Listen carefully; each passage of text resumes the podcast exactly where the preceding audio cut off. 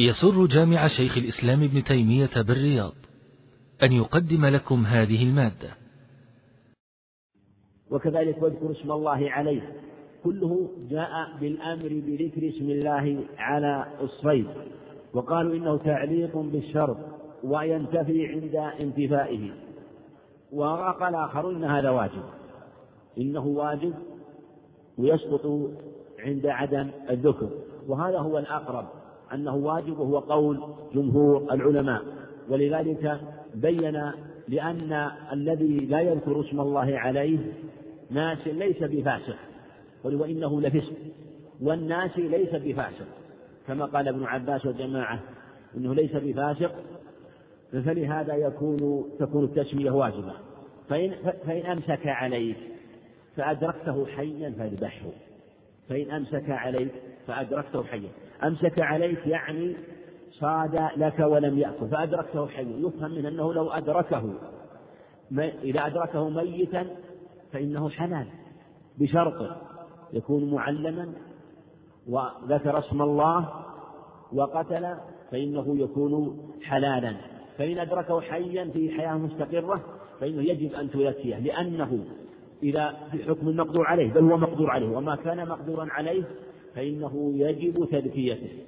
وإن أدركه قد قتل ولم يأكل، إذا أدركه قد قتل ولم يأكل هذا شرط، إن كان إذا أرسلت الكلب ثم قتل وأكل فلا تأكل، ولهذا قال ولم يأكل منه فكله، يفهم منه أنه إذا واجهه قد أكل فلا يأكل. وقد ورد صريحا في حديث ابن عباس عند أحمد وغيره في حديث ثعلبة أنه إذا أكل لا يأكل منه، لأنه إنما أمسك على نفسه، ولهذا قال سبحانه فكلوا مما أمسكنا، ما قال أمسكنا عليكم، قوله عليكم لها فائدة، وإلا لو كان مجرد الإمساك يكفي لم يزد قوله سبحانه عليكم، إذ عليكم لها فائدة، عليكم أنتم.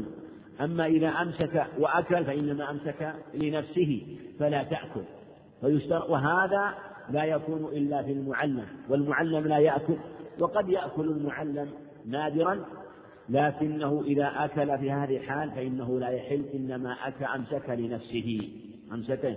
وقد اختلف العلماء في هذا، فالجمهور على أنه لا يحل، وذهب مالك إلى أنه يحل، استدلوا بحديث عمرو بن العاص، حديث أبي ثعلبة عند أبي داود، وهم حديثان جيدان بالأخص حديث عبد الله بن عمرو، وفيه وإن أكل قال كل وإن أكل، أمره بالأكل وإن أكل، لكن هذا قال الجمهور إنه مخالف للصحيحين، ومخالف لظاهر الآية أمسكنا عليكم، ومخالف من جهة أن الأصل في الميتة التحريم، وهذا الأصل في أنه عدم الحل فلا يحل. وجمع آخرون قالوا إنه إن أمسك الكلب ولم يأكل ثم عاد لجوعه أبطأ عليه صاحبه فأكل فلا بأس، إذا أبطأ عليه صاحبه فأكل فلا بأس، لأنه في هذه الحال أكل لجوعه ولم يأكل لأنه أمسكه لنفسه. وهذا جمع جيد إن ثبت الخبر من باب الجمع بين الأخبار. وإن وجدت مع كلبك كلبا غيره، يعني إذا أرسلت كلبك فوجدت مع كلبك كلبا غيره وقد قتل، شوف وقد قتل فلا تأكل. لو إنسان أرسل كلبه ثم وجد الصيد قد أمسك به كلبان لكن ما يدري أيهما قتله فلا تأكل، لأنك لا تدري من كلبك ولا الكلب الآخر، إلا إذا علمت أن هذا الكلب قد أرسله صاحبه وكلب معلم فلا بأس. في هذه الحالة يأتي الخلاف لمن الصيد، فإذا أمسكه جميعا ولم يعلم من أمسكه الأول فهو بينهما، وإن أشكل الأمر يقرع بينهما، فإنك لا تدري أيهما قتله، لا تدري. ولهذا يكون في هذه الحال مشكوك فيه ولا لا مشكوك فيه. والقاعدة أن الشك إذا كان يرجع، إذا حينما نشك في أمر نرجع إلى أصله قبل ماذا؟ قبل الشك. فإن كان الأصل حلال حكمنا بحله، وإن كان الأصل حرام حكمنا بتحريمه. حينما ترى الماء، وش الأصل في الماء؟ الطهارة، تتوضأ وتشرب، نرجع تقول ما أدري احتمال ما هذا نجس، لا نرجع إلى الأصل، أصل الحل.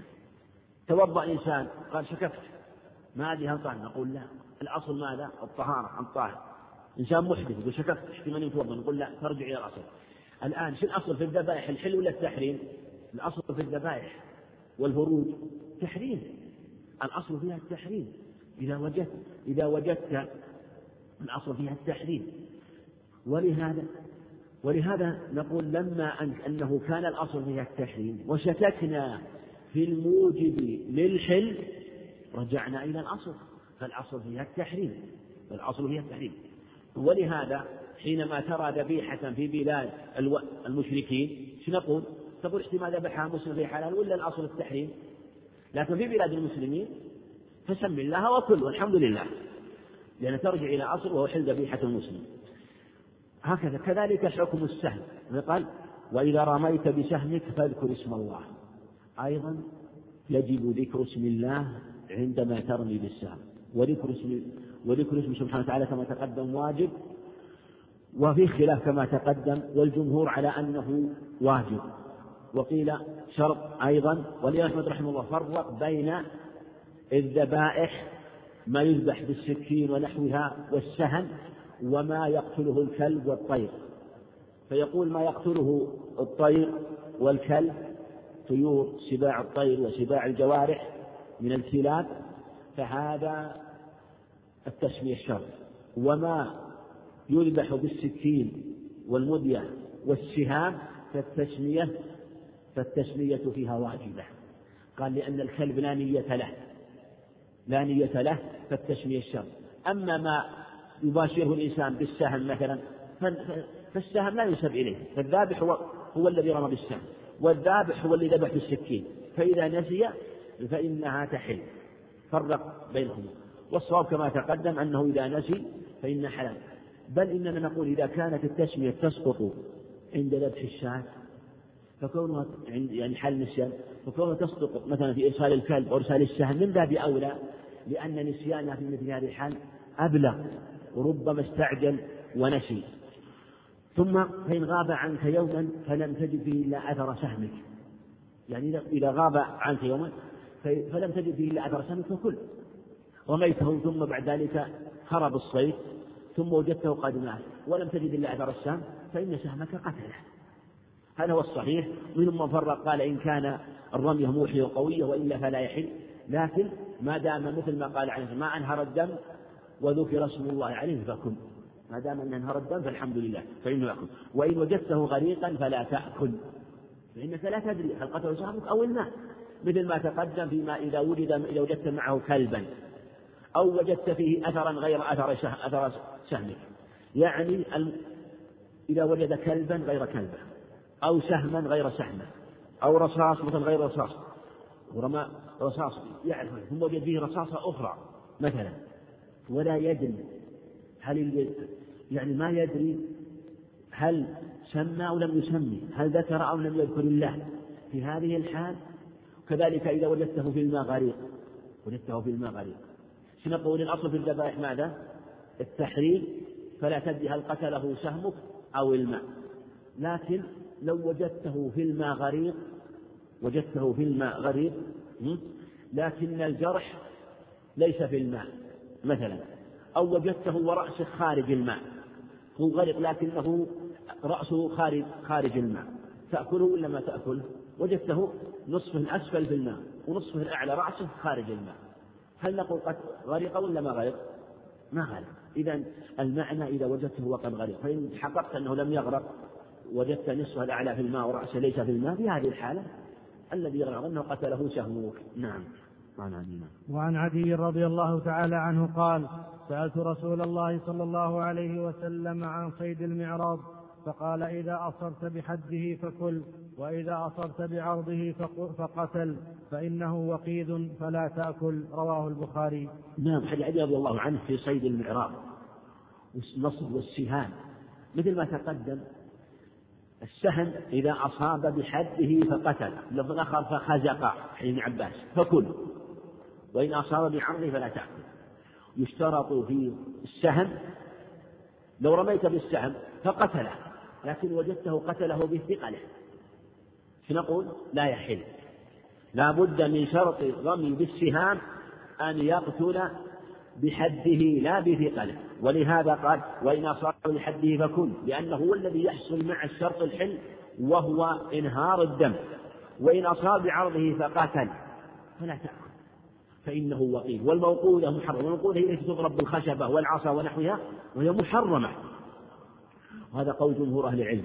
وذهب بعض أهل الشام مكحول والأوزاعي إلى أنه حلال، وقالوا إنه كالكلب، وقالوا إن أخذ الكلب ذكاء، كما قال بعض العلماء فيما لو قتل الكلب بصدمته انطلق الكلب على الصيد فقتله بمخالبه ولم يجرحه، إنما اصطدم فيه أو سقط عليه فقتله بثقله، هل يحل؟ ذهب الجمهور إلى أنه لا يحل، كما أنه لا يحل ما قتل بعرضه من السهام، ولا يحل إلا إذا قتله وأسال دمه والجمهور.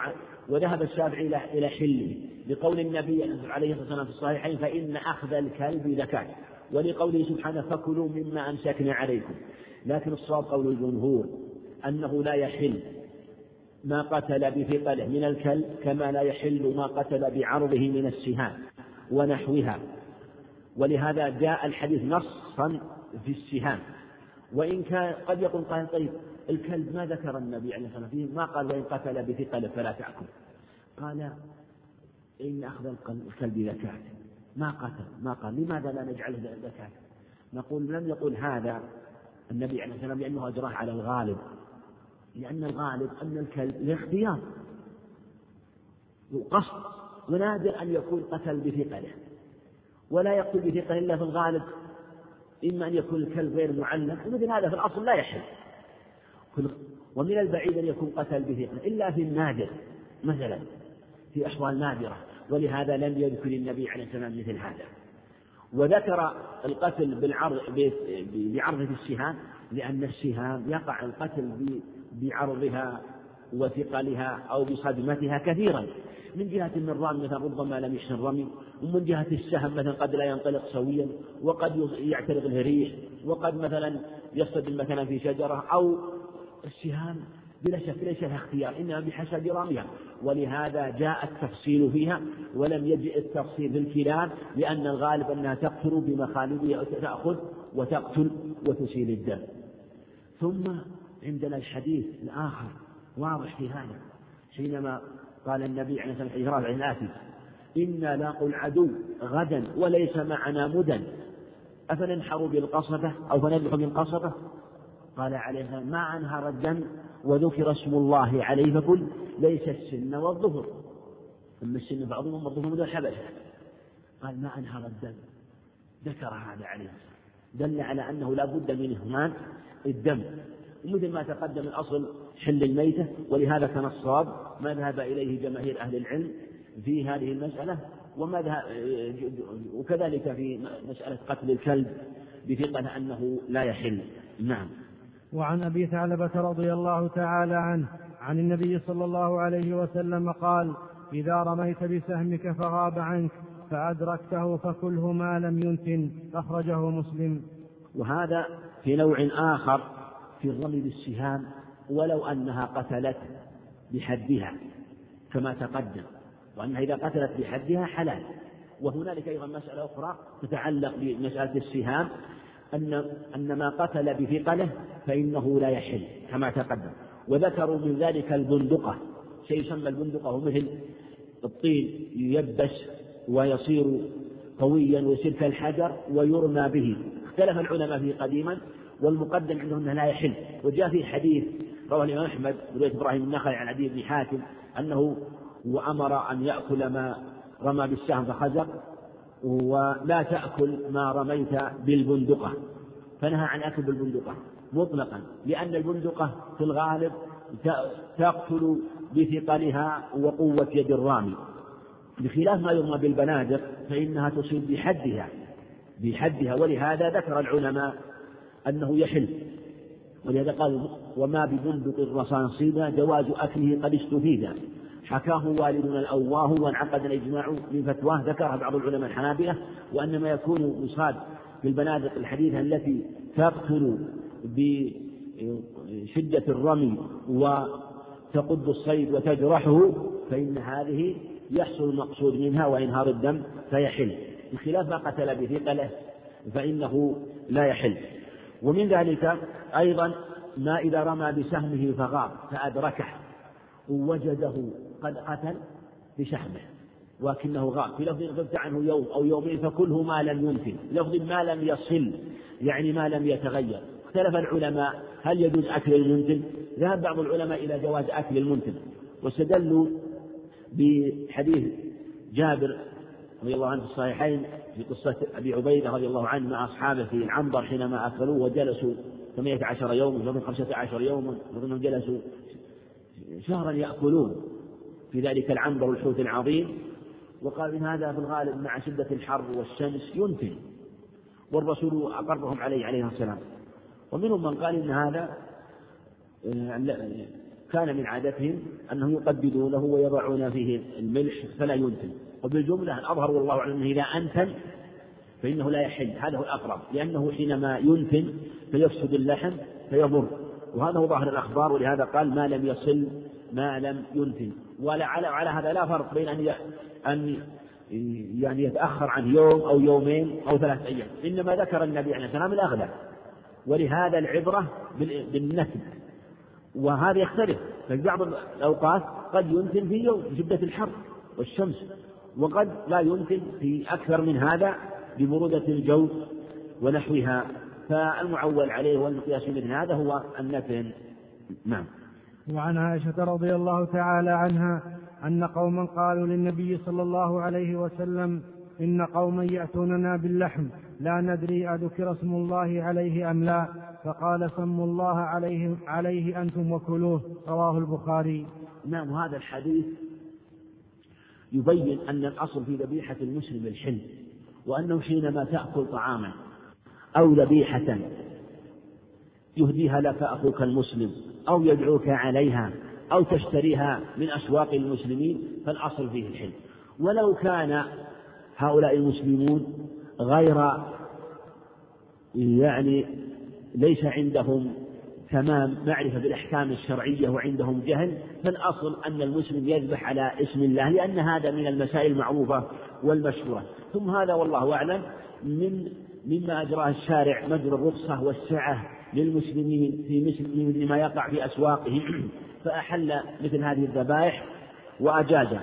ولهذا لما قالت عائشة إن قوما يأتون بلحم يأتون من الأعراب لتوي مشرب لا ندري أذكر اسم الله عليه أم لا، قال سموا الله أنتم وكلوا، سموا الله أنتم وكلوا. وهذا يبين أنه مثل ما تقدم، هذا شك. شوف انظر إلى الشك، هذا يرجع إلى أصل ماذا؟ إلى أصل حلال، بخلاف الشك الأول يرجع إلى أصل محرم.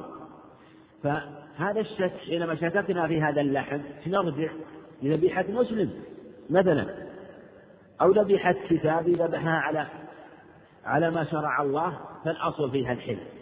لكن حينما نشك في الذبيحة، حينما نشك في الصيد هل مثلا الذابح هو الذي أرسله، هل الذبح هو الذي أرسله كلبه وحده أو أرسل آخر كلبه أو أرسل آخر سهمه؟ في هذه الحال وجد عندنا الشك في هذه المسألة، لا نرجع إلى أصل قال سموا الله وكلوا، دلالة على مشروعية التسمية عند الأكل، كما جاء الأمر بها في حديث عائشة الأمر بالتسمية. ولهذا ذهب جمع من العلم إلى وجوب التسمية، وجاء الأمر بالتسمية على الطعام في أحاديث ما أوجبها الفقهاء في مسائل لم يأتي مثلها في الأمر بالتسمية على الطعام. وجاء في حديث أيضا عند أبي داود بسند ضعف أنه إذا دخلت عليك المسلم فكل من طعامه ولا تسأل، واشرب من شرابه ولا تسأل. نعم.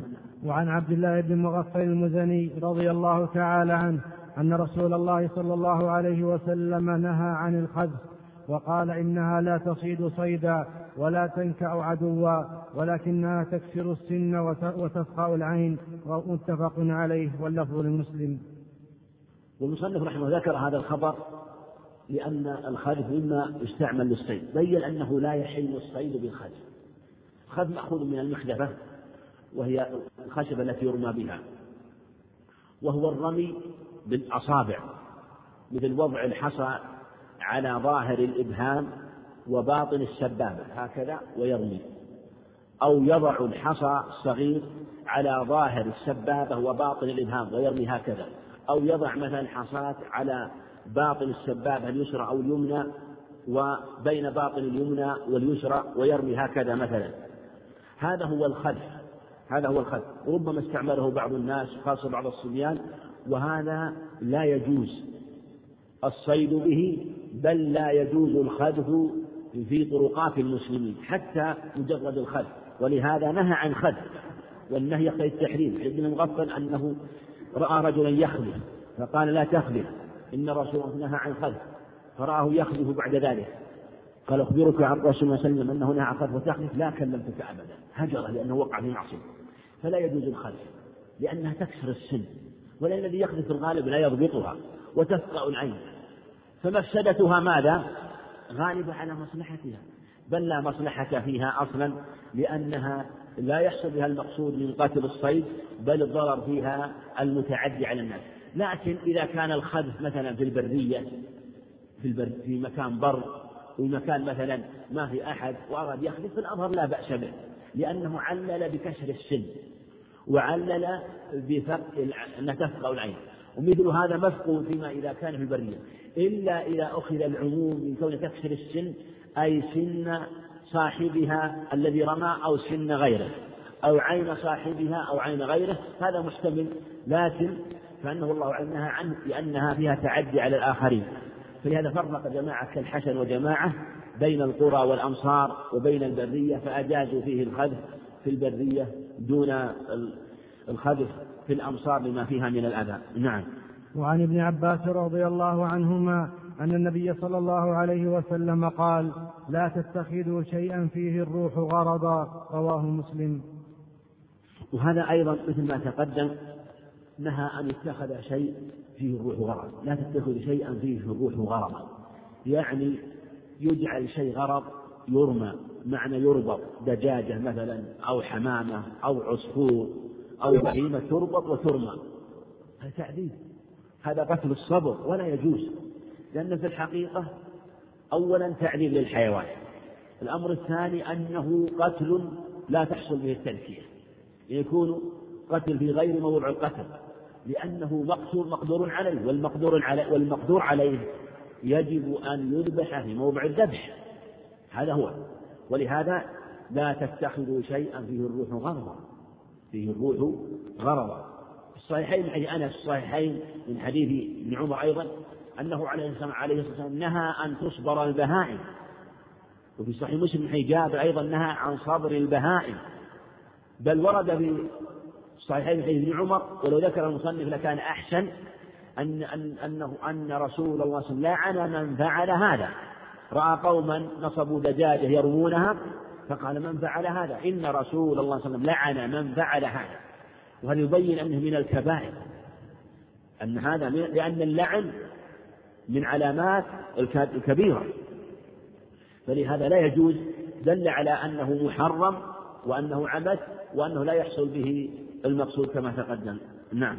وعن كعب بن مالك رضي الله عنه أن امرأة ذبحت شاة بحجر، فسئل النبي صلى الله عليه وسلم عن ذلك فأمر بأكلها، رواه البخاري. هذا الحديث فيه فوائد كثيرة، منها أن الذكاة تحصل بكل محدد ولا يشترط أن تكون سكين، ولهذا في حديث رافع كما سيأتي ما أنهر الدم وذكر اسم الله عليه وسلم، ذبحتها بحجر فأمر بأكلها.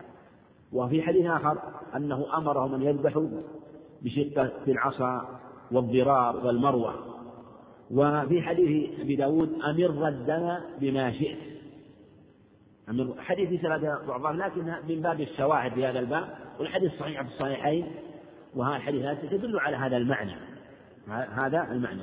فكل محدد من حجر من عصا من زجاج سكين مروة مثلا، كل شيء له حد ويحصل به المقصود من الذبح ويفوت به التعذيب الحيوان فإنه لا بأس، في دلالة على أنه حل تذكية المرأة وأنه لا بأس، ولهذا أمر بأكلها ولو كانت أمة، وهي دلالة على أن من خشي فساد مال أخيه يشرع أن يبادر إلى إصلاحه، مع أنها هي ترعى في الغنم وليس المال مالها، ومع ذلك رأت شاة في اللفظ الآخر أدركها الموت، فخشيت أن تموت فتفسد تكون ميتة فذبحتها، وذبحها من باب الإصلاح. ولهذا لو رأيت مثلا شاة أو بعيرا أو بقرة لأخيه أدركها الموت وقد تموت وأخوك ليس حاضر تستأذن منه وتبلغ مثلا بها حتى يعلن فيها أو يذبحها فذبحتها فأنت محسن، ولو جاء وأراد أن يضمنك لا يضمن، لو قال أنت ذبحت شاتي ذبحت بقرتي ذبحت بعيري أريد الثمن، يقول لا ما يضمن، ما على المحسن من سبيل، ليس بل هو محسن، وربما أن يكون مستحقا للأجرة في مثل هذا ولا ضمان عليه. ولو أنه مثلا جاء السيل أو احترق داره مثلا، إنسان احترقت داره والنار تحترق مثلا في دار إنسان، فصار يأخذ المتاع ويرمي به في الشارع، تدرك النار هو إيش العمر، صار يرمي بالأوان ويرمي، ربما سلم ما سلم وتكسر ما تكسر، يرمي بها يباله. جاء صاحب بيته ورأى متاعه وأنه مرمي في الشارع والبيت والمكان قد احترق وأراد أن يضمن، نقول لا هذا محسن ولا يضمن، لأنه بالحق لو تركه لالتهم المال، لالتهمت النار جميع المال. وهكذا في مسائل كثيرة، وهذا من أعظم ما جاء به الشرع في حفظ المال، وأيضا الحث على صنع المعروف، ولهذا لا يضمن كما في هذه المسألة، ولهذا النبي أمر بأكلها وجعلها حلالا عليه الصلاة والسلام. نعم. وعن رافع بن خديج رضي الله عنه عن النبي صلى الله عليه وسلم قال: ما أنهر الدم وذكر اسم الله عليه فكل، ليس السن والظفر، أما السن فعظم وأما الظفر فمدى الحبش، متفق عليه. حديث عظيم هذا مثل ما تقدم، ما أنهر الدم وذكر اسم الله عليه فكل، ليس استثناء، ليس السن والظهر، يصلح ليس السن والظهر على أنه اسم ليس. لما سئل عن السن قال السن عظم، أما السن فعظم وأما الظهر فمدى الحبشة، مثل ما تقدم أن الواجب إنهار الدم. ولهذا اختلف العلماء في الذبح في الحلقوم والمري والودجان، فذهب أكثر العلماء إن لا بد من قطع الحلقوم والمري، الحلقوم مجرى النفس والمري مجرى الطعام والشراب، والودجان العرقان المحيطان بالعنق، قال لا بد من قطع هذه الأربعة. وذهب بعض العلم إلى أنه يكفي قطع الودجين، وذهب آخرون إلى يكفي قطع الودجين مع الحلقوم والمري، وقيل يكفي ثلاثة من أربعة. والأظهر والله أعلم ما دل عليه الخبر أنه ما أنهر الدم، فإذا حصل إنهار الدم بقطع الودجين فإنها تحل، لكن الأكمل هو قطع الحلقوم والمري، ولأنه في الحقيقة سبب الميتة وتحريم الميتة هو انحباس الدم، فإذا خرج الدم ذهب موجب التحريم والموجب لإفساد الذبيحة أو الشاة هذه أو ونحوها، وهو خروج الدم وانحباس الدم. ولهذا هذه الكلمة كلمة جامعة، ما أنهر الدم وذكر اسم الله عليه، هذا معلق بشرط، وأن ذكر اسم الله واجب كما تقدم، لكنه يسقط عند النسيان، أو أنه عند النسيان لا بأس به، سواء في الذبيحة أو في السهام أو في الكلاب أو في الطيور أيضا، لأن الصيد يكون بالطير ويكون بالكلاب ويكون بالطيور. ثم في قوله تعالى مكلبين، هل هو مشتق من الكلب أو من الكلب؟ قيل مشتق من الكلب، فيكون الصيد خاصا بالكلب، ولا يحل صيد الفهود والنمور، ولا يحل صيد الطيور. وإن قيل من الكلب بالفتحات وهو من التكليب وهو الإغراء، وهو أظهر، لأن قال مكلبين أي معلمين، يعني مغرين لها. وإذا كان هذا الكلب وهو من التكليب من التعليم، قد تعلم الصيد، والذي يتعلم الصيد هو الذي إذا أغريته انطلق، وإذا زجرته قعد ورجع، وإذا أمسك لم يأكل، بهذه الشروط الثلاثة. أما الشرطان الأولان فمتفق عليهما، أما الشرط الثالث ففي خلاف، الجمهور على أنه شرط كما تقدم خلافا لمالك. إذا أطلقه انطلق، وإذا زجره رجع، وإذا أمسك لم يأكل، وهذا يشمل الكلب ويشمل غيره، سلب ونحوها من كلاب. كذلك أيضا ما يتعلم، إن كان مثلا الفهود والنمور يمكن تعليمها فإنها كذلك، هذا يسأل عنها الخبرة، فإن كان يمكن أنها تتعلم وتتدرب وتتلقى التدريب على الصيد ويثبت في هذه الشروط الثلاثة حل صيدها، وإن كان لا يمكن تعليمها فلا يحل صيدها. فالمعول عليه على التكليف، فما تعلم من هذه الحيوانات من كلب أو غيره فلا، إلا هناك أنواع لا يمكن أن يقال تتعلم كالفيل ونحوه. واختلف الطيور مثل الفهود ومثل الطيور مثل الصقر ونحوه، في في في في هل يحل؟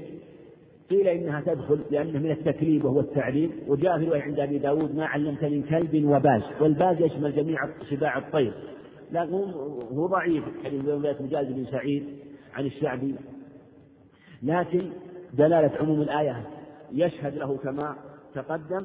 فعلى هذا مثل ما تقدم أنه ما أنهر الدم وذكر اسم الله عليه فكل، وأن العبرة على إنهار الدم ليس السن والظفر، أما السن فعظم.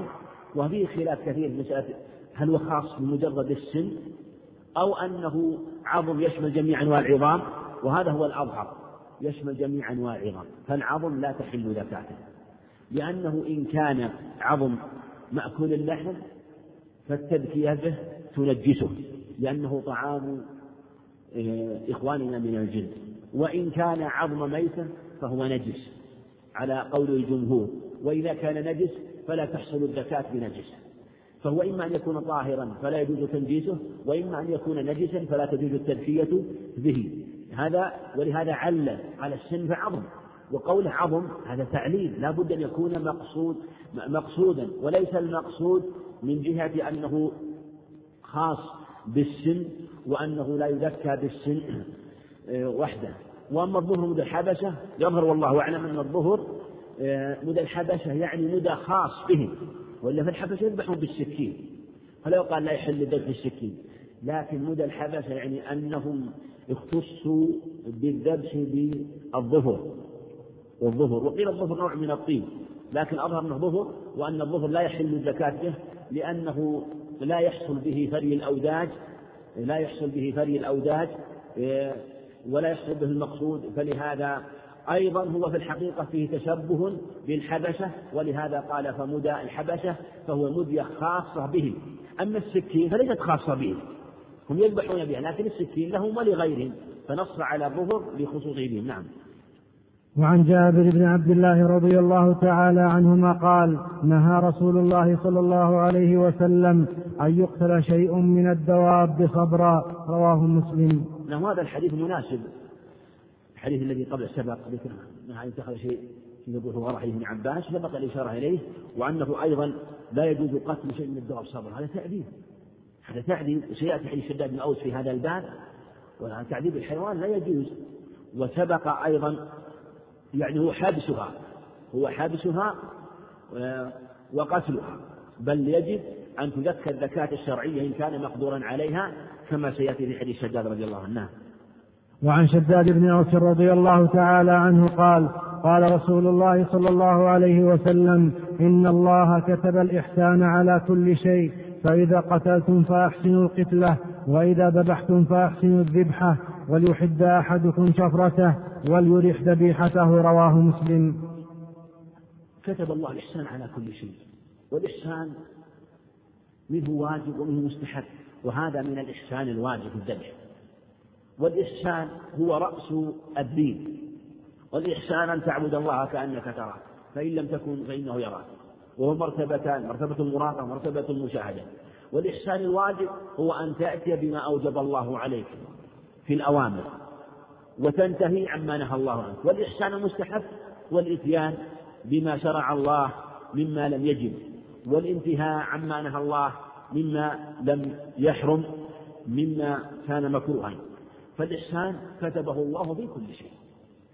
ثم ذكر نوعا من الإحسان، فإذا قتلتم فاحسنوا القتلة، وإذا ذبحتم فاحسنوا الذبح، وليشد أحدكم جبرته وليريح ذبحته.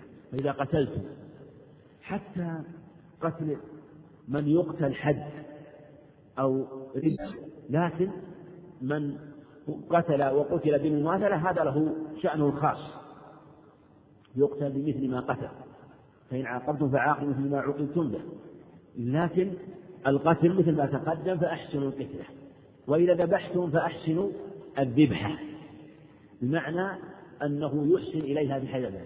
ولهذا من ذبح ورحم وأحسن رحمه الله. قال رجل النبي عليه السلام كما روى أحمد: إني لأذبح الشاة وأنا أرحمها، قال: إن رحمتها رحمك الله رحمك الله.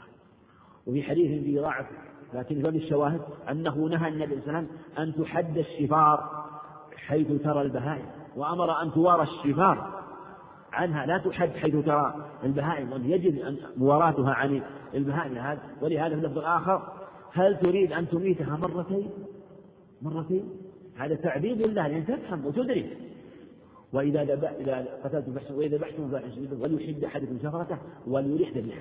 ولهذا النبي عليه الصلاة والسلام حينما ذبح أمسك رأسها، حينما ضحى في الحديث الصحيحين أمسك رأسها بشماله، وأمسك السكين بيمينه، ووضع قدمه على صفحة العنق، وألقاها على جنبها الأيسر إلى جهة القبلة ثم ذبح. وهذا أحسن ما تكون الذبيحة في انزفاح الدم وانطلاق الدم هكذا، ثم هو أروح وأريح للذبح، فلهذا أمر به عليه السلام. نعم. وعن أبي سعيد الخدري رضي الله تعالى عنه قال: قال رسول الله صلى الله عليه وسلم: زكاة الجنين زكاة أمه. رواه أحمد وصححه ابن حبان. حديث أبي سعيد من طريق مجالد رواه أبو داود، لكن تابعه يونس بن أبي إسحاق عند الإمام أحمد، يونس بن أبي إسحاق عن أبي الوداع عن أبي سعيد الخدري، وهي متابعة جيدة. أيضا رواه الإمام أحمد وأبو داود برواية جابر، وجاء الشواهد كثيرة، وحديث صحيح. زكاة الجنين زكاة أمه. زكاة الجنين هذا مبتدأ، زكاة أم خبر، زكاة ودائما روى زكاة الثانية بالرفع، لم تروى على نزع الخاص. قال بعضهم: زكاة الجنين زكاة أمه على نزع الخاص، يعني على قولة كزكاة أمه، لكنه باطل من جهة الرواية، لم يروى إلا بالرفع، وباطل من جهة المعنى. ولهذا بحديث من تأمل، ولهذا من قال هذا في الحقيقة لم يتأمل الحديث، وذلك أنه يصح لسعيد الخدري أنهم قالوا: ننحر الجزور ونذبح الشاة فنجد الجنين في بطنها هنأكله. قال: على زكاة الجنين زكاة أمه، بين أن ذبح أمه يأتي عليه، وهذا من رحمة الله، جعل ذبح إذا ذبحت الشاة وجد في بطنها جنين فسقط ميت يكفي، فإن سقط حي فيذبح، وإن سقط وفي حياة ليست مستقرة ولم يمكن ذبحها أجزاء. لكن استحب الإمام أحمد رحمه الله، وروي عن ابن عمر، استحب أن يذبح وأن يقطع، يذبح ويذكى، يذبح حتى يخرج الدم، استحب الإمام، لكن ليس بواجب، ولا فرق بين أن يكون قد أشعر أم لم يكن فيه شعر. وهذا هو الصواب، وهو المروي عن الصحابة رضي الله عنهم، وهو في الحقيقة الذي يدل عليه المعنى، وذلك أن القاعدة أن زكاة كل شيء بحسب القدرة عليه، غير المقدور عليه زكاته بحسب القدرة عليه، وذلك أن الجنين في بطن أمه لا يقدر عليه إلا بماذا؟ بذبح الأمة. هل يقال يشق بطن أمه ويذبح مع موضع الزكاة؟ هذا لا يمكن. أن تضرب مع الوسط لعله يأتي عن رأسه، لا يمكن هذا ولا يقال. فالمقصود أنه لا يمكن أن يزكى إلا بتزكية أمه. ولهذا ما ند من البهائم يرمى حتى يؤخذ، ولو سقط بعير مثلا في بئر ورأسه إلى أسفل فإنه يجزئ أن يقطع ويؤخذ، ولو قطعوا من رجل وقطعوا منه فهو حلال، لأن لا يمكن أن يؤتى إلا بمثل هذا. وقد وقعت قصة في مثل هذا وأفتى فيها علي رضي الله عنه، حديث رافع: ما لذ تفعلوا به هكذا، يعني من هذه البهائم. وهذا هو غاية المقدور عليه. ثم أيضا من جهة المعنى في الحقيقة أنه جنين في بطن أمه، حكم اليد حكم الرجل، فلهذا هو كعضو من أعضائها. نعم. وعن ابن عباس رضي الله عنهما أن النبي صلى الله عليه وسلم قال: المسلم يكفيه اسمه، فإن نسي أن يسمي حين يذبح فليسمي ثم ليأكل. أخرجه الدارقطني، وفي إسناده محمد بن يزيد بن سنان وهو صدوق ضعيف الحفظ، وأخرجه عبد الرزاق بإسناد صحيح إلى ابن عباس موقوفا عليه، وله شاهد عند أبي داود في مراسيله بلفظ: ذبيحة المسلم حلال، ذكر اسم الله عليها أو لم يذكر، ورجاله موثقون. حديث ابن عباس مرفوع لا يصح، إنما ثبت موقوفا عن ابن عباس كما ذكر المصنف أنه عن عبد الرزاق، وهكذا بإسناد صحيح، والأخير مرسل ولا يثبت في هذا خبر النبي عليه الصلاة والسلام. لكن هذا المعنى الذي ثبت عن ابن عباس هو المعنى المتقدم، وهو مؤيد للقول السابق في الحقيقة أنه يجب ولا تأكل مما لم يذكر اسم الله عليه وإنه لفسق، سبق أنه واجب لكن ليس بشرط على الصحيح، ولهذا قال وإنه لفسق. والناس ليس بفاسق، ليس به، إنما الفسق يتأتى مع من تركه عمدا. ثم حديث ابن عباس ثبت موقوفا صحيحا عليه يؤيد القول الصحيح، ولهذا قال: إن اسم الله على المسلم فإن نسي، جعله حلالا حينما يعني إن نسي فلم يذكر اسم الله عليه فليسمي ثم ليأكل. ولهذا مثل ما تقدم أنه إذا نسي فإنه يذكر اسم الله عز وجل على طعامه، وكذلك لو أوتي بطعام لا يدري هل ذكر اسم الله عليه مما ذبحه أهل الإسلام فإنه يسمي ويأكل، ولله الحمد والله أعلم. أحسن الله عليكم. هذا السائل يقول: إذا ذهبت إلى الصيد ووصدت ظبيا صدما بصدام الموثق أو دعسا وأنا لم أسمي، فهل يجوز أكله؟ ما يصح حتى لو سميت، ما يجوز لو سميت، لأن هذا قتل بالثقل، قتل بالسيارة أو القتل بالكفر، هذا ما يصح ولا يجوز باتفاق أهل العلم. إذا كان اختلفوا إذا صدم الكلب كيف هذه، فكيف إذا كان بالسيارة؟ ولهذا السهم هو الذي لو قتل بثقة لا يجوز. المقصود أن إذا قتل بالسيارة أو بغيرها فلا يحل باتفاق أهل العلم فيما يظهر الله أعلم، لأنه ميتة. نعم.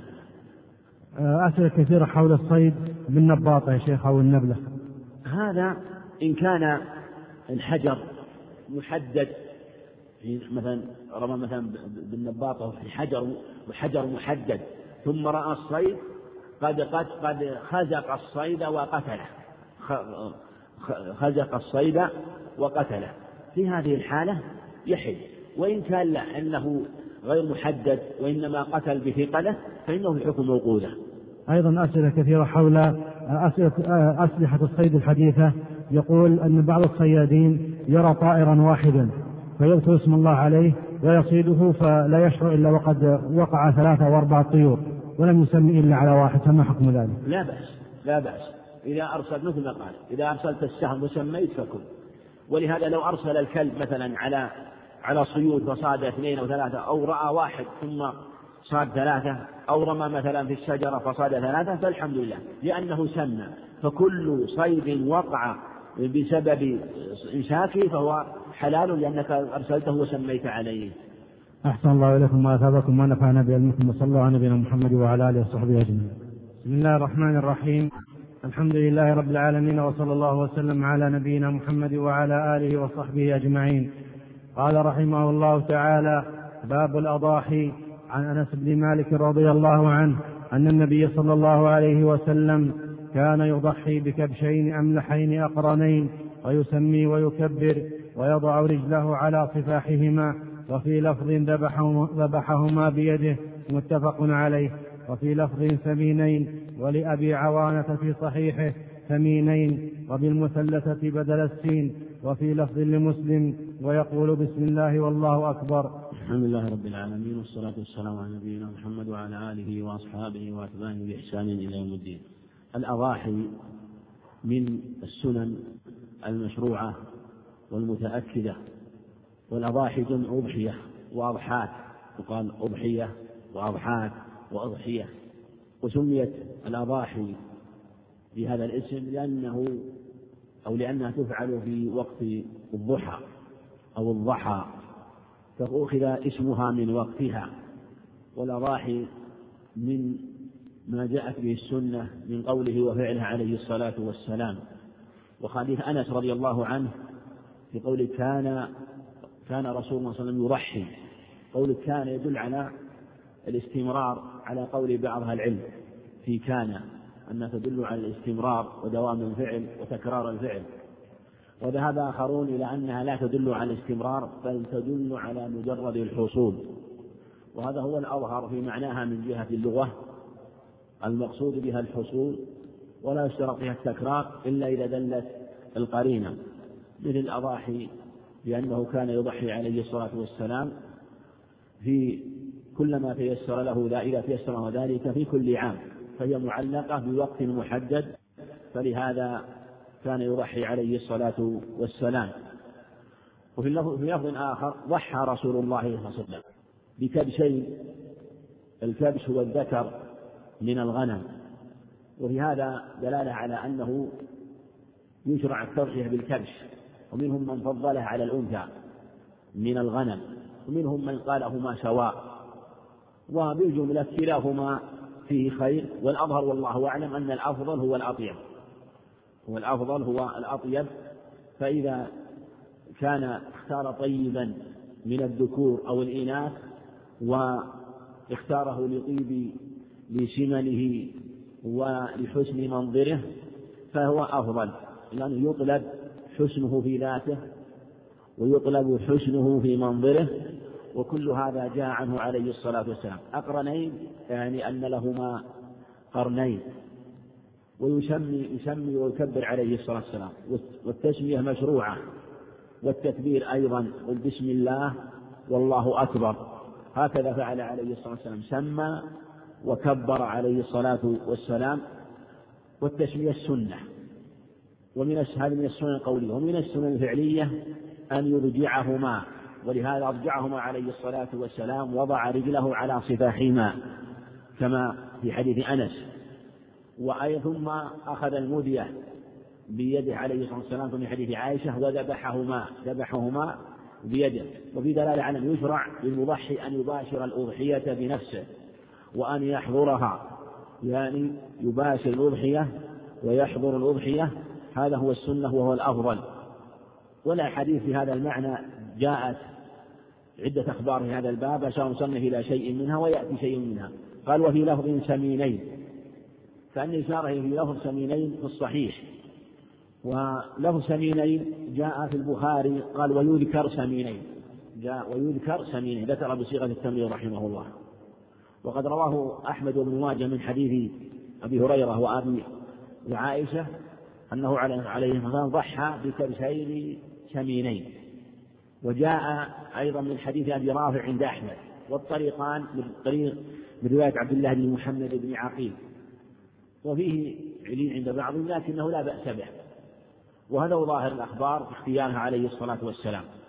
وقول مصنف ولأبي عوان في صحيح ثمينين بالتاء المثلثة ثمينين، يعني أن لهما ثمن، وأنه غالى بهما عليه الصلاة والسلام، لأن أفضل الرقاب أغلاها ثمنا وأنفسها عند أهلها، فيطلب الأمران، نفاستها في ذاتها ونفاستها في ثمنها، وفي الغالب أنها إذا كانت نفيسة في ذاتها تكون نفيسة في ثمنها، ولهذا يشرع أن يغالي بثمنها، بمعنى أن يطلب الطيب ولو كانت قيمته مرتفعة، وكونه يختار طيبا ولو واحدة أفضل من أن يختار عددا بثمن قليل، إلا إذا كان الوقت وقت حاجة وكان العدد أبلغ في تقسيم لحمها بكثرة الفقراء والمحتاجين وأعم في تحصيل نفع الأضاحي، فهذا يراعى، فيكون العدد أفضل وإن نقص في القيمة، لأنه يراعى في مثل هذه القرابين المصالح المتعدية مع التقرب إلى الله عز وجل بالطيب، فيجمع بين المصلحتين، وإلا فالأفضل أن تكون ثمينة يغالي بها صاحبها. ولهذا في الحديث يروى رواه أبو داود من رواية عمر رضي الله عنه طريق جهم بن جارود أن عمر رضي الله عنه اشترى بخيا سمينا فقال يا رسول الله ألا أشتري بها عددا فأذبحها؟ قال لا، انحرها إياها لأنها ثمينة وسمينة. قول الثمينين في بيت العوانة أنا راجعتها لللفظة، راجعتها في فتح الباري وجدته عزى هذه اللفظة ثمينين لأبي عوانة، عزى لأبي عوانة لفظ ثمينين ولم يعزو له ثمينين خلاف ما ذكر، وفي لفظ ثمينين هذا اللفظ عند أبي عوانة وهو الذي عزاه في فتح رحمه الله، عزى إلى أبي عوانة لفظ ثمينين لا لفظ ثمينين كما هنا. وعزى لفظ ثمينين لابن ماجه في الرواية المتقدمة لدى عائشة وأبي هريرة، وقد راجعت ابن ماجه فوجدته ذكر لفظ ثمينين ولم يذكر ثمينين كما ذكر الحافظ، لكن قال الحافظ رحمه الله اطلعت على نسخة أو هكذا هو في النسخة المقروءة عندي ثمينين، يعني نسخة في ابن ماجه فيها ثمينين، وقد راجعت المنتقى فوجدته ذكر ثمينين في ابن ماجه ولم يذكر ثمينين. وعليه شرح الشوكاني رحمه الله على ثمينين لا ثمينين، فهذا محتمل أن يكون هو الأصل والمحفوظ لفظ ثمينين، ومحتمل أن يكون نسخة كما عند الحافظ، وعلى هذا ينبغي النظر في عزوه لابن أبي عوانة هنا، والأقرب والله أعلم أن الصواب ما ذكر في الفتح وأنه ثمينين لأن كلامه في الفتح أتقن من كلامه في البلوغ رحمه الله، تحقيقه في الفتح أبلغ من تحقيقه في البلوغ، يقع في بعض الأوهام رحمه الله، وربما أولى من حفظه فيما يظهر بالتتبع والاستقراء أنه ربما أملى من حفظه أو بما علق بذهنه، وربما اختلف عليه ذلك رحمه الله. المقصود الذي رأيته في المسند وفي ابن ماجه وفي المنتقى لفظ ثمينين في الجميع، لفظ ثمينين لا ثمينين، لفظ ثمينين، وهذا ممكن له المتمشي مع رواياتنا، وعن احتمال إن كان جاء ثمينين من التصحيح. يقول بسم الله والله أكبر، هذا هو السنة لأنه من تعظيم شعائر الله، هذه الشعائر العظيمة وهي الأضاحي يقول بسم الله والله أكبر، وإلا ولم يقولها فلا بأس، لكن السنة أن يقولها، يقول بسم الله والله أكبر، كما أن السنة عند الجماهير أن يوجهها للقبلة، ولو لم يوجهها للقبلة فلا بأس، وإن كان لم يأتي دليل في توجيهها للقبلة، لكن أخذ جمهور العلماء من جهة أنها قبلة ومن أحسن المجالس وأفضل المجالس، ويشرع التوجه لها، وأنه عبادة ونسك عبادة، والعبادات يشرع وأعظمها الصلاة التوجه بها إلى القبلة. نعم. وله من حديث عائشة رضي الله عنها أمر بكبش أقرن يطأ في سواد ويبرق في سواد وينظر في سواد ليضحي به، فقال اشحد المدية، ثم أخذها فأضجعه ثم ذبحه وقال بسم الله اللهم تقبل من محمد وآل محمد ومن أمة محمد. وله لمسلم رحمه الله أنه أمر بكبش أقرن كما تقدم، أقرن له قرنان، وهذا مثل ما تقدم يطلب في الأضاحي.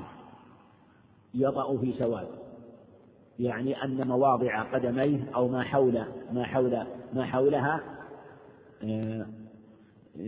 فيها سواد، مواضع الرجلين فيها سواد أو ما يقرب منها.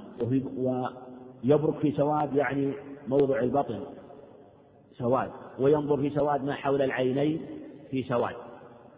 وقد نقل عائشة لهذا رضي الله عنها إشارة إلى أنه كأنه قصد هذا عليه السلام، أو أن الله اختار له هذا سبحانه وتعالى، ولا يختار الله لنبيه إلا الأفضل والأكمل.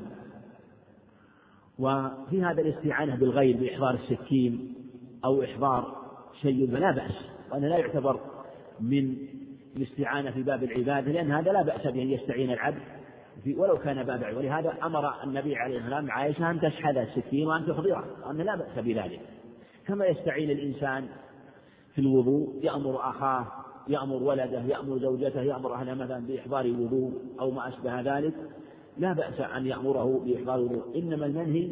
ولهذا أمر فرق بين الوسيلة والغاية المقصودة، الوسيلة والغاية المقصودة. إحضار الماء لا بأس به، إحضار السكين وشحذ السكين لا بأس بها، لكن نفس الذبح السنة أن يباشرها الذابح المضحي. كذلك الوضوء السنة أن تتوضأ أنت بنفسك، فلا تجعل أحد يوضئك ويباشر أعضاءك، السنة أن تباشر العبادة بنفسك. كذلك لا تجعل أحد يصب عليك الماء، السنة أن تتوضأ أنت بنفسك، لكن إحضار الماء لا بأس. أما نفس الوضوء أو صب الماء فالسنة أن تباشر العبادة بنفسك إلا عند الحاجة فلا بأس. فقد ثبت في الصحيحين أنه عليه الصلاة والسلام صب عليه المغيرة بن شعبة الماء، وهذا في حال السفر، ولهذا لما كان السفر حال حاجة والنبي عليه الصلاة والسلام لبس تلك الجبة التي كانت سميكة وشق عليه رفعها، فاستعان بالمغيرة فكان يصب عليه. فالاستعانة تكون بإحضار الماء أو بصب الماء أو بمباشرة الغسل الأعضاء، فمباشرة غسل الأعضاء خلاف السنة، والصب لا بأس به عند الحاجة.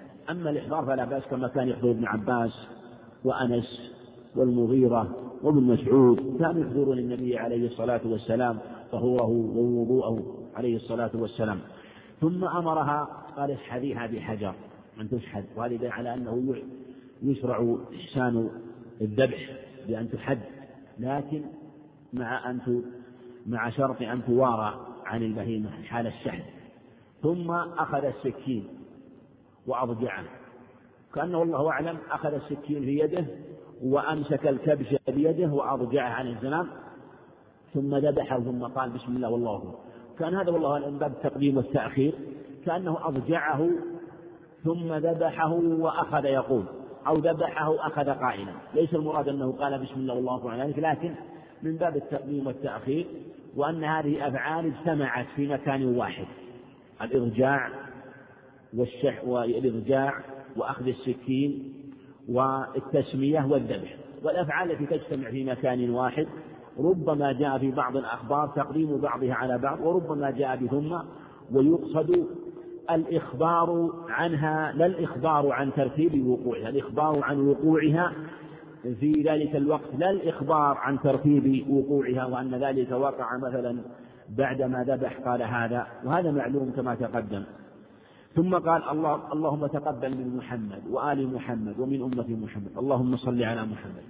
من لم يضحي فقد ضحى عنه عليه الصلاة والسلام، ومن لم يضحي فقد كفاه الله المؤونة والغرم، لكن يشرع أن يضحي المسلم إذا وجد ساعة كما سيأتي، يشرع التضحية، وسيأتي أن التضحية ليست واجبة لكنها سنة متأكدة عند جماهير أهل العلم، وهي دلالة على أن لا بأس أن يشترك الجماعة في روحها الواحدة ولو كانوا 100 ولو كانوا 1000.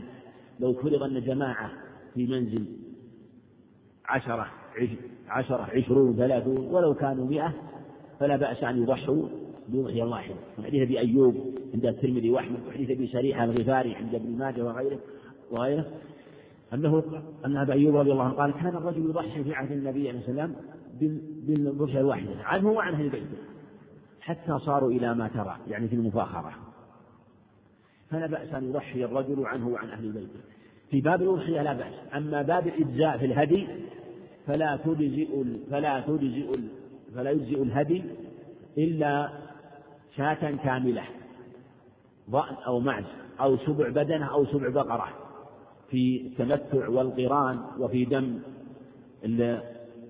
دم ترك الواجب أو هدية الأذى أو ما أشبه ذلك، لا يجزئ إلا دم عن النفر الواحد. أما في الأضحية والاشتراك فالصواب أنه يجزئ عن العدد الكثير، وهو قول جماهير أهل العلم عن الرجل وعن أهل بيته. كذلك لو كانوا جماعة مثلا في بيت واحد وفي منزل واحد لا بأس أن يضحوا بأضحية واحدة، ولو كانوا جماعة مثلا إذا كان في مكان واحد وطعامهم واحد فتجزئهم الأضحية الواحدة ولله الحمد. نعم. وعن أبي هريرة رضي الله تعالى عنه قال قال رسول الله صلى الله عليه وسلم: من كان له ساعة ولم يضحي فلا يقربن مصلانا. رواه أحمد وابن ماجه وصححه الحاكم، لكن رجح الأئمة غيره وقفه.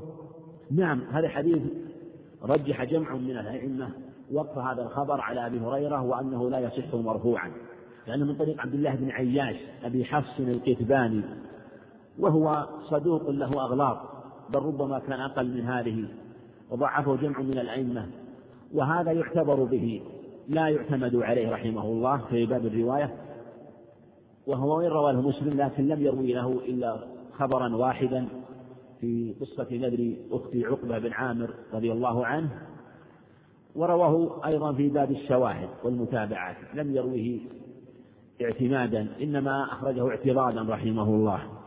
وكما بين جمع من الحفاظ أنه أخطأ فيه، فقصراه أن يكون موقوف. ثم لو ثبت مرفوعا لا يدل على الوجوب، لأن هذا الخبر استدل به من قال إنه تجب الأضحية، كما قاله أبو حنيفة قال تجب على القادر، استدل بهذا الخبر قل تعالى وصلي لربك وانحر، لكن لا دلالة لا في الآية، الآية فصلي ربك بيان أن النحر يكون بعد الصلاة، وهذا هو واضح أن النحر كما سيأتي حديث جند، حديث أنس، حديث البراء بن عازب، حديث في هذا الباب كثيرة يدل على أن الأضحية تكون بعد الصلاة. ومن وجد ساعة فلم يضحي فلا يقربن مصلاه، هذا فيه التشديد أنه لا يقرب، والصيغة لا توحي بالإيجاب، لا توحي بالإيجاب لو ثبتت، مع أنها لا تثبت. والصواب هو قول الجمهور أن الأضحية سنة متأكدة، ولهذا حديث أم سلمة رضي الله عنها صحيح مسلم إذا رأيتم هلال الحجة فمن أراد منكم أن يضحي فلا يأخذن من شعره ولا بشره شيئا، ولا بشره شيئا. وقال ومن إذا رأيتم منه من أراد وكله إلى إراده، وما وكل إلى إراده ليس بواجب، ليس بواجب. أيضا جاء عن علي بكر وعمر صح جمع من الحفاظ أنهما لم يكونا يضحيان كراهية أن يظن الناس أنه واجب، وجاء عن بعض السلف في مثل هذا أنهم لم يكونوا يضحون، وربما ضحى بعضهم بما تيسر، إذا لم يجد شيئا ضحى بما تيسر ولو لم يكن من بهيمة الأنعام، لكن السنة المشروع مثل ما جاء عنه عليه الصلاة والسلام، لكن ليس بواجبة. هذا هو الصواب وقول الجمهور. نعم. وعن جند بن سليمان رضي الله تعالى عنه قال قال شهدت الأضحى مع رسول الله صلى الله عليه وسلم، فلما قضى صلاته بالناس نظر إلى غنم قد ذبحت، فقال من ذبح قبل الصلاة فليذبح شاة مكانها، ومن لم يكن ذبح فليذبح على اسم الله، متفق عليه. وهذا حديث عن جند بن سفيان رضي الله عنه شهد أضحى مع رسول الله صلى الله عليه وسلم، وهذا نقل في وقائع عدة عنه عليه السلام في أخبار تدل على أنه كان يعتني بهذه السنة عليه الصلاة والسلام ويبينها للناس. فلما قضى الصلاة نظر إلى غنم قد ذبحت، تبين أنها قد ذبحت قبل الصلاة، فأمر من ذبح قبل الصلاة أن يذبح مكان أخرى، لأنه تقدم بالذبح قبل وقته، والذبح والأضاحي لا تكون إلا بعد الصلاة، فليذبح شاة مكانها. قال استدل بعضهم بهذا على وجوب الأضحية، قال فليذبح شاة مكانها، لكن هذا في الحقيقة في باب بيان، وهذا يخرج مخرج ما بين، وهو حينما يعني أراد أن يبين لهم إحكام هذه الشيء بين أنها لا تجزئ، فإن من أراد الأضحية فليذبح الشاة أو شاة مكانها بعد الصلاة، وإلا فأضحيته أضحية لحم أو ذبيحته ذبيحة لحم، ليست من الأضاحي. ومن لم يكن ذبح فليذبح على اسم الله، من أراد أن يذبح فليذبح الآن على اسم الله، يعني ليس المراد يعني المراد أن يذبحها لله وأن ينسكها لله وأن يقصد بها وجه الله. اختلف العلماء في هذا اختلاف كثير في وقت الأضحية متى، ذهب بعض العلماء إلى أن وقت الأضحية يكون بعد ذبح الإمام، إذا بعد صلاته وخطبته وذبحه، وجاء في بعض الأخبار ما يدل على هذا. وقال آخرون لأن وقتها بمقدار وقت الصلاة، بعد ارتفاع الشمس وقت الصلاة فيذبح ولو لم يصلى. وذهب آخرون إلى أن وقتها بعد صلاة المضحي نفسه، هذا هو الأظهر، وجاء ما يدل عليه، يعني من ذبح قبل يصلي فليذبح مكانها أخرى، يعني جعله في صلاته، وجاء ما يدل عليه وأنه المراد بالصلاة الذابح نفسه والمضحي نفسه، وأنه لو ذبح بعدما صلى وقبل أن يصلي مثلا الإمام أو الوارث فذبيحته واقعة والموقع الصحيح، لأن وقتها بعدما يدخل وقت الصلاة فيصلي هو فيدخل وقت منه، وفرق بين الأمصار وبين البوادي. والصواب مثل ما تقدم أنه إذا كان تصلى في بلده وفي مكانه فإنه بعدما يفرغ من الصلاة يدخل وقت الضحى، ولو ذبح قبل ذلك فإن شاته شاة لحم ولا تجزئ.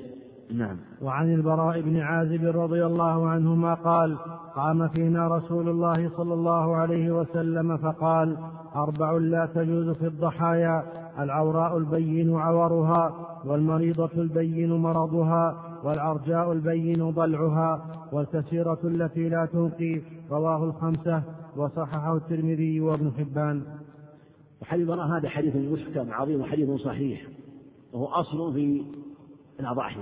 أربع لا تجوز في الضحايا، أربع لا تجوز في الضحايا: العوراء البين عورها، والمريضة البين مرضها، والعرجاء البين ضلعها، والكسيرة التي لا تنقي. بعض الألفاظ الكبيرة التي لا تنقي، هذه أربع اتفق العلماء على أنها لا تجزئ. المريضة ليس مجرد لا البين مرض، إذا كان مرض يسير لا يضعفها ولا يفسد لحمها فتجزئ. كذلك العوراء البين عورها، فإذا كان مجرد عور بياض مثلا في العين، بياض في العين ولم تنخسف عينها ولم يظهر فإنه لا يؤثر، لأنه ليس العور بينا، ليس بخلاف ما إذا كان عورها بينا خسفت عينها أو ظهرت برزت عينها فإن هذا يؤثر. وهذا يبين في الحقيقة فيه إشارة مع أنه ربما لم يؤثر فيها، لكن مع ذلك جعله مؤثر في الإجزاء، من جهة أيضا أنه يكون أبلغ في منظرها. وذكر بعض العلماء أن العور ربما يضعفها في أكل الطعام وفي علفها وفي رعيها وفي حينما تكون عوراء، فالمقصود أنه عيب فيها إذا كان العور بينا. وكذلك المريضة البين مرضها، والعرجاء البين ضلعها، وهي التي تكون لا تلحق الغنم وتضعف عن لحاق الغنم، ما تلحق، هذه إذا كانت بهذه الصفة لا تجزئ. أما إذا كان يسيرا وضلعا يسيرا وتلحق الغنم ولا تتأخر هذه الحال لا يؤثر، هذا لا يؤثر. والكسيرة أو الكبيرة الهزيلة التي لا نقي فيها، يعني لا مخ فيها، فهذه أيضا لا تجزئ. وأجمع العلماء على ما جاء في حديث البراء بن عازب. قال عبيد بن فيروز: إني أكره أن يكون في القرن أو في الإذن أو في السن شيئا. يقول عبيد بن فيروز للبراء بن عازب: إني أكره. قال: ما كرهت من شيء فدعه ولا تحرمه على أحد.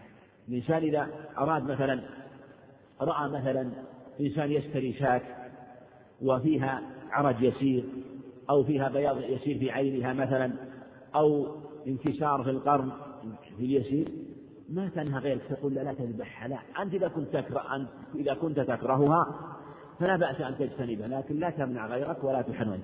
فإن استشارت تأمر أن يأخذ ما هو سليم من جميع العيوب. وهذا يبين أيضا أنه إذا لم تجزئ هذه الأربع فما هو مشابه لها أو ما هو أبلغ فإنه لا يجزئ. مثل إذا كانت مقطوعة الرجل من باب أولى لا تجزئ. كذلك إذا كانت عمياء، يعني كانت العورة لا تجزئ، العمياء لا تجزئ. وقال بعضهم تجزئ العمياء، قالوا لأن إذا كانت عوراء لا تأكل إلا من ناحية واحدة فيضعف أكلها وأعلفها فيضعف لحمها ولا تشمل. لكن إذا كانت عمياء تأكل ما أمامها ولا تترك شيئا هكذا. لكن التعليل هذا في نظر الحقيقة، والصواب أن هذا تعليل، والتعليل حينما يعود على النص بشيء من التخصيص بلا معنى صحيح أو يعود عليه بإبطاله أو طال شيء منه فلا يلتفت إليه. والنبي عليه السلام بين هذا وقال عوراء البين عوره، دل على أنه شيء البين عوره، وهذه لا شك أنها أبلغ من العوراء، أبلغ من العمياء فلا تؤثر. من العوراء أما العمياء أبلغ من العوراء، في هذه الحال لا يجزئ من باب أولى كما تقدم. وما كان مشاويا لها أو ماثلا لها وما سوى ذلك فالأظهر أنه يجزئ، مثل ما سقط شنها أو كسر في قرنها كما سيأتي الإشارة إليه. نعم. وعن جابر رضي الله تعالى عنه قال: قال رسول الله صلى الله عليه وسلم: لا تذبحوا إلا مسنة، إلا أن يعثر عليكم فتذبحوا جذعة من الضأن. رواه مسلم. حديث جابر مسلم رضي الله عنه هذا: لا تذبحوا إلا مسنة، إلا أن تعثر عليكم فتذبحوا جذعة من الضأن. هذا الأفضل والأكمل أن يذبحها مسنة. أما الإبل والبقر فهذا واجب والمعز. أما الضأن فالسنة، فالمجزئ الجذع من الضأن، وإن ذبح مسنة أكبر وأتم فهو أفضل. وأن لا تذبحوا إلا مسنة إلا أن يعسر عليك تذبحوا جذعة من الضأن، الأفضل والأكمل أن تذبحوا. فإن ذبح جذعة من الضأن فلا بأس. وليس معناه أنه لا يجزئ الجذع إلا عند فقد المسنة، لا، إنما المراد لا تذبحوا إلا مسنة، هذا هو الأكمل مطلقا، وهو واجب في ذبح البقر والإبل والمعز. أما الضأن فهو الأكمل. ودلت الأخبار عن النبي عليه السلام في جواز الجذع من الضأن، عدة أخبار من عقبة بن عامر، من حديث أم بلال، من حديث أبي هريرة، من حديث مجاشع بن سليم، أن النبي عليه السلام قال: الجذع من الضأن يوفي من أضحية أو يوفي مما توفي من المسنة، يعني من غيره. كذلك قال: نعم الأضحية الجذع من الضأن. وفي الحديث عقبة: ضحينا بالجذع من الضأن مع النبي عليه السلام. بعض سنيدها جيد وبعض أسانيدها مقارب وما بالحسن لغيره. فالجذع من الضأن يجزي على الصحيح، وهو ما له 6 أشهر على المشهور، وقيل ما له سنة، لكن المشهور 6 أشهر. والمسن ما له سنة من المعز، ومن البقر ما له 5، ومن الإبل ما له 5 وتم 5 دخل 6، ومن البقر ما تم له 2 ودخل في 3. هذا هو الواجب أو المجزئ في السن، فلا بد أن يكون مجزئا في السن سليما من العيوب كما تقدم. نعم. وعن علي رضي الله عنه قال: أمرنا رسول الله صلى الله عليه وسلم أن نستشرف العين والأذن، ولا نضحي بعوراء ولا مقابلة ولا مدابرة ولا خرماء ولا ثرماء. أخرجه أحمد والأربعة، وصححه الترمذي وابن حبان والحاكم. حديث علي رضي الله عنه في ثبوت نظر وضعف جل منها العلم. حديث البراء بن عازب مفهومه يدل على خلاف هذا الخبر، وحديث صحيح محكم في الباب. والمستشرف العين يتأمل العين، ولا نضحي بعوراء ولا مقابلة ولا مدابرة ولا خرقاء ولا ثرماء. الحديث فيه ثبوت والأثر عدم ثبوته، ومعناه العوراء مثل ما تقدم، هذا واضح. ثم أيضا ربما ظاهره يشمل أي عوراء، مع حديث البراء: العوراء البين عورها. دل الحديث وهذا يدل على عدم الإجزاء. فهذا إما أن يحمل على أن الأكمل، لأننا نعرف أن العوراء التي عورها ليس بينا مجزئة، وهذا يدل على أنها تجزئ لإطلاقه. فما دمنا قيدنا العورة هنا بأن يكون بينا، كذلك نقيد أيضا المقابلة والمدابرة. والمقابلة هي ما قطع طرف الإذن الأعلى، والمدابرة ما قطع طرف الإذن الأسفل، والخرقاء ما خرقت أذنها، والثرماء ما سقطت أسنان. وهذا في نظر أن تكون هذه مؤثرة. الحقيقة لا تؤثر من هذه الأشياء، وفي ثبوت الخبر نظر. حديث البراء يدل على خلافه. وجاء في حديث آخر من حديث عتبة بن عبد بن يزيد بن مصر أن النبي صلى الله عليه وسلم نهى عن المصفرة والمستأصلة والبخاء من الأضاحي. المستعصلة استعصل قرنها، والمصفر التي قطعت أذنها، والبحقاء التي بخقت عينها. وهذا الحديث أيضا في ضعف التي يجده النصر وهو مجهول. هذا الحديث في ثبوتهما نظر، عموم حديث البراء يدل على خلافه، يدل على خلافه كما تقدم. أيضا في الباب حديث، في الباب حديث والحافظ رحمه الله نعم حديث علي رضي الله عنه الآخر، لكن ما ذكر هنا رحمه الله اللي هو النهي عن التضحية بأعضب القرن والأذن، ما ذكره معمول في الظهر. نعم حديث علي رضي الله عنه حديث ضعيف، حديث علي رضي الله عنه هذا حديث ضعيف أيضا. والصحيح أنه يجزئ التضحية بما لا قرن لها، إن كانت جماء في الأصل هذا ما في إشكال، أو صمعاء أذنها صغيرة أو لا أذن لها هذا لا إشكال أنها تجزئ. إن كانت مكسورة القرن أو مقطوعة الأذن فالأظهر هو إجزاؤها وقول الجمهور. خلف في هذا مشهور مذهب أحمد رحمه الله، دلوا بحديث علي لكن الحديث لا يثبت ضعيف. عموم حديث البراء واضح ومحكم أنها تجزئ ولا يؤثر لا في اللحن ولا في طيبه ولا يؤثر في شيء. وهذه ربما خاصة مسألة القرن قد لا ربما يحصل هذا واشتراطه في نظر، إلا أن يكون القرن يجمع مثلا في الدم ظاهر وبارد يكون عيب، هذا ممكن إذا كان عيب. أما إذا كان مجرد كسر وانكسر ولا أثر وباقي على أصله فالأظهر أنه يجزئ ولا يؤثر. والأخبار اللي ذكرت في هذا الباب تحمل على الأفضل والأكمل كما تقدم، وإلا فهي مجزئة ولله الحمد. نعم. وعن علي رضي الله تعالى عنه قال: أمرني النبي صلى الله عليه وسلم أن أقوم على بدنه وأن أقسم لحومها وجلودها وجلالها على المساكين ولا أعطي في جزارتها منها شيئا، متفق عليه. وهذا هو الواجب. أولا في الأضاحي السنة هو تقسيمها، والهدايا تقسيم اللحم، ثم الأظهر والله أعلم فكلوا منها وأطعموا البائس الفقير، فكلوا منها وأطعموا القانع والمعتر. والنبي عليه السلام قال: أطعموا وتصدقوا وادخروا. فيشرع الأكل منها، مستحب ومتأكد الأكل منها، والإطعام متأكد. ثم هو الأظهر في الإطعام ينظر ما هو الأولى، إن كان الفقراء كثيرين والمحتاجون كثيرين فالسنة كثرة الصدقة، وإن كانوا قليلين أخرج منها ما تيسر ثم أهدى. أما تقسيمها أثلاثا هذا قالوا ولم يذكروا يذكر دليل في هذا، لكن في حال الاختيار.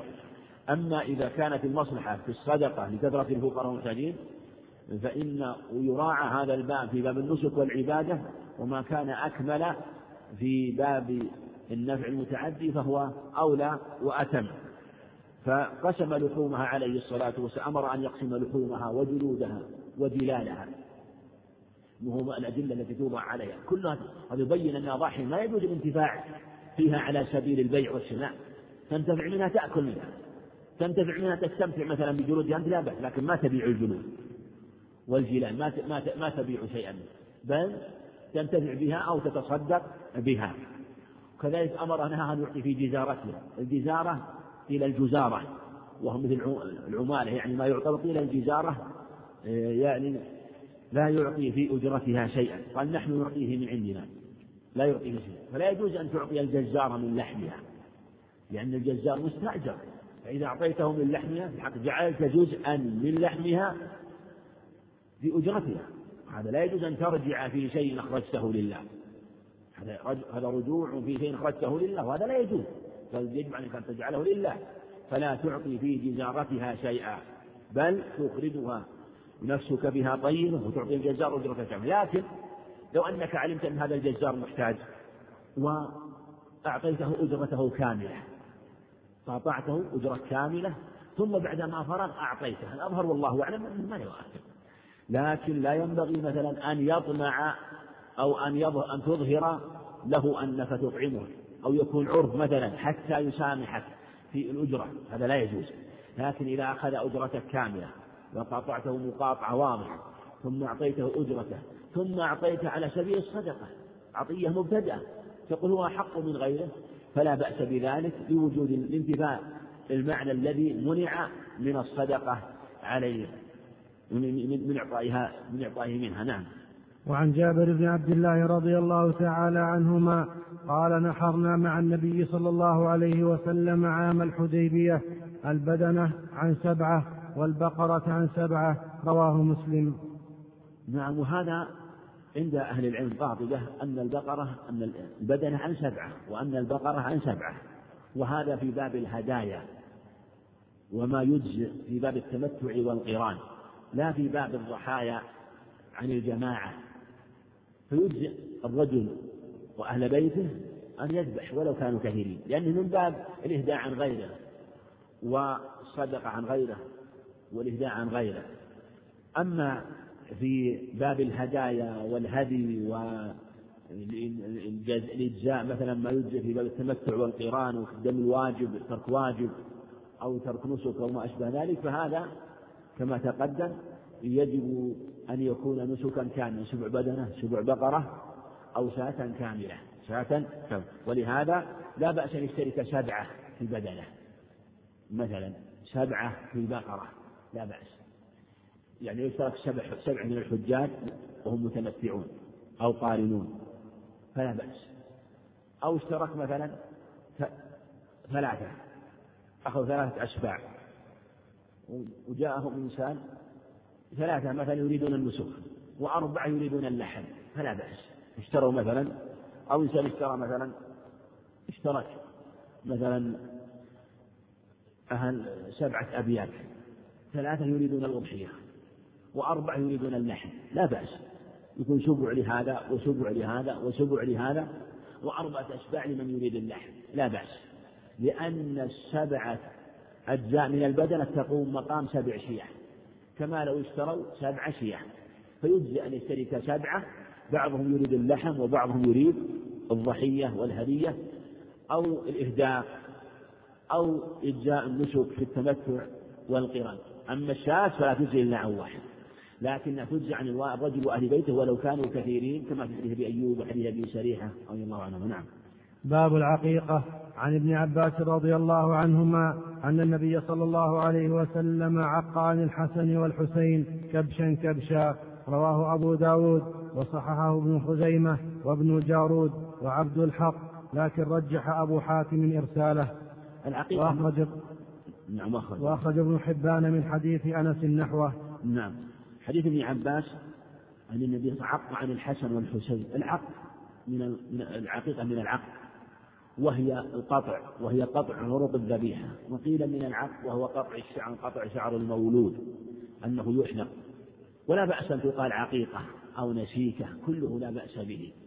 والرسول قال: لا أحب العقوق لما جنة، يعني أراد أن لا يهجر اسم النسيكة وأن يعبر دائما بالعقيقة. أما لو عبر أحيانا بالعقيقة والنسيكة فلا بأس. هذه قاعدة في الشارع أنه يكره أن تهجر الأسماء الشرعية ويؤخذ غيرها، كما دائما الإنسان يقول صلي العتمة، لا ما ينبغي تقول صلي العتمة، صلي العشاء، لأنها في كتاب الله العشاء، والعتمة مشتهرة عند الأعراب، لكن لو قال العتمة أحيانا فلا بأس، كما جاء في بعض الأخبار يعتمون بالإبل، وجاء بعض الأخبار ذكر العتمة ولا يعلمون ما في العتمة والعشاء، فجاء ذكر العتمة للمغرب أو العتمة للعشاء، لكن كراهية هجران الاسم الشرعي لغيره فكذلك أيضا في العقوق. فالعقيقة من العق وهي القطع، وعق النبي عن الحسن والحسين كبشا كبشا، وهذا الحديث جيد لا بأس به، جيد، وقد جاء عند النسائي بإسناد صحيح له كبشين، ورواه أيضا ابن حبان من حديث عائشة، وزاد يوم السابع أنه ذبحه يوم السابع، وأنه أماط الأذى عن رؤوسهما، جاء من حديث عائشة من حديث أنس، وكما ذكر الحافظ رحمه عن حديث أنس أيضا عند ابن حبان، ومن رواية جرير بن حازم عن قتادة عن أنس، وهو في باب الشواهد، واحد جيدة في ذبحه عن الحسن والحسين. وقول كبشا كبشا كأنه إما أن المراد ذبح كبشا كبشا يعني كبشين، يعني أراد ذبح كبشا كبشين، وتبين رواية النسائي، أو أنه ذبح كبشا عن الحسن وكبشا الحسين ثم بعد ذلك ذبح كبشا مرة أخرى وأتمه، أو لأن جابر يعني ذبح كبشين، فيكون يذبح في وقتين، يقول عنه لا بأس أن يذبح كبش ثم يذبح كبش يوم ثاني، خاصة إذا كان ما وجدهما أو رأى المصلحة في تأخيره، وإن كان السنة المبادرة إلا لمصلحة عارضة.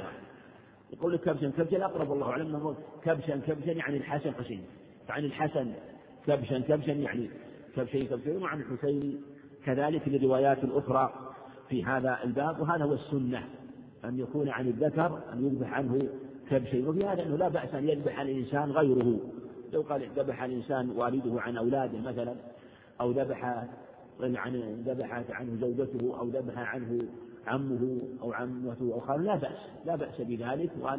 وأن يتولى غيره ذلك لا بأس، خاصة إذا رأى المصلحة في ذلك، وإن كان الأولى أن يتولى ذلك أو هو الذي يقوم بذلك. نعم. وعن عائشة رضي الله تعالى عنها أن رسول الله صلى الله عليه وسلم أمرهم أن يعق عن الغلام شاتان مكافئتان وعن الجارية شاه، رواه الترمذي وصححه، وأخرج الخمسة عن أم كلثوم الكعبية نحوه. نعم، هذا الحديثان حديثان صحيحان، حديث عائشة وحديث أم كلثوم، حديث عائشة عن الترمذي، حديث أم كلثوم عند الخمسة، أنه عليه الصلاة والسلام أمر عن الغلام شاتان مكافئتان يعني متقاربتان أو متماثلتان، يدل على رواية سعيد المنصور شاتان مثلان، ويبين أنه يجب أن المشروع أن يذبح شاتين عن الذكر، وأن تكون الشاتان متكافئتين متماثلتين متقاربتين، حتى لا يظن الإنسان أنه إذا ذبح شاة أن الشاة الثانية لا بأس أن تكون ما تيسر ولو كانت ضعيفة ولو كانت هزلاء، لا بد أن تجود نفسه بالشاتين وأن تقر عينه تطيب نفسه بما وتكون طيبة، تكون مماثلة للطيبة، لا أن يضعف ويذبح شاة جيدة وذات ضعيفة، لا، شاتان مكافئتان متكافئتان مثلان. وجاء أيضا من حديث عند أحمد وأبي داود حديث عمرو بن شعيب عن أبي جدة أيضا شاهد في هذا الباب، وأنه يذبح عنه شاتين، وأن هذا هو السنة كما تقدم، وإن لم يجد إلا شاة واحدة فلا بأس أن يذبحها. نعم. وعن سمرة رضي الله تعالى عنه أن رسول الله صلى الله عليه وسلم قال: كل غلام مرتهن بعقيقته يذبح عنه يوم سابعه ويحلق ويسمى، رواه الخمسة وصححه الترمذي.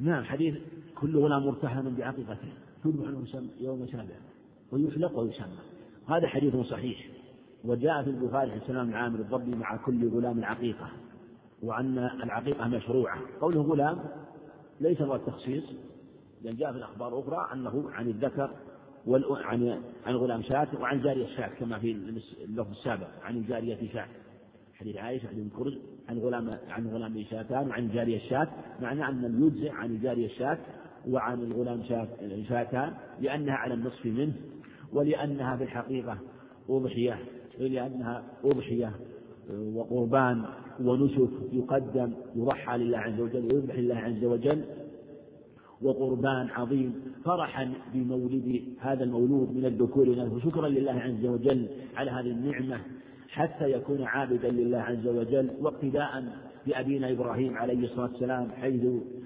ضحى عن الذبيح إسماعيل عليه الصلاة والسلام، فهي سنة عن أبينا إبراهيم ويقتدى به في ذلك، فهي شكر لله عز وجل على هذه النعمة، وأيضا رجاء البركة حينما يتقرب إلى الله.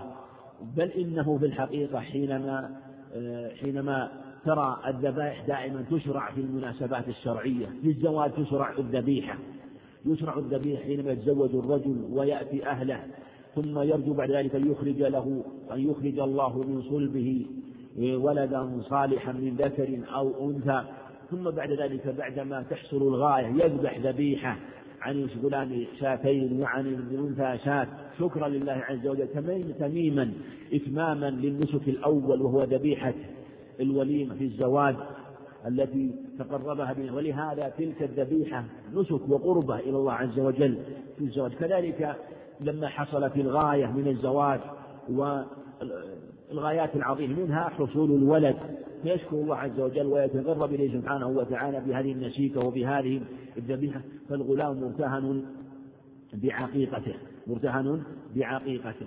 اختلف العلماء في الارتهان هنا. المشهور عن عطاء رحمه الله وأخذه عنه ابن حزم رحمه الله أنه لا يشفع، يعني لا يشفع بوالديه إذا لم يذبح عنه، لكن هذا ضعفه بعض العلم وقالوا في صحته نظر، لأن مثل هذا والقول بأن الغلام مرتهن وأنه محبوس هذا في نظر. الغلام مرتهن بعقيقته، المرتهن يعني مرتهن وأنه بمثابة لزوم الرهن للعين المرهونة في حق الراهن، وأنها لازمة له حتى يستوفي المرتهن حقه، كما يلزم الرهن العين المرهونة حتى يستوفي المرتهن حقه. لكن أن معناها الشفاعة وأنه يحبس ويمنع عن الشفاعة بنظر. الشفاعة كما نعلم أن الله عز وجل لا يقبل الشفاعة إلا في أهل التوحيد، ولا تكون الشفاعة حتى يأذن الله للشافع ويرضى عن المشفوع، والله عز وجل لا يقبل إلا التوحيد. أما كونه لا ينشك أو لا يذبح هذا أمر أجنبي عن هذا، ولهذا الشفاعة تحصل حتى في الأجان. جزا الله فضيلة الشيخ خيرا على ما قدم وجعله في ميزان حسناته، والسلام عليكم ورحمة الله وبركاته.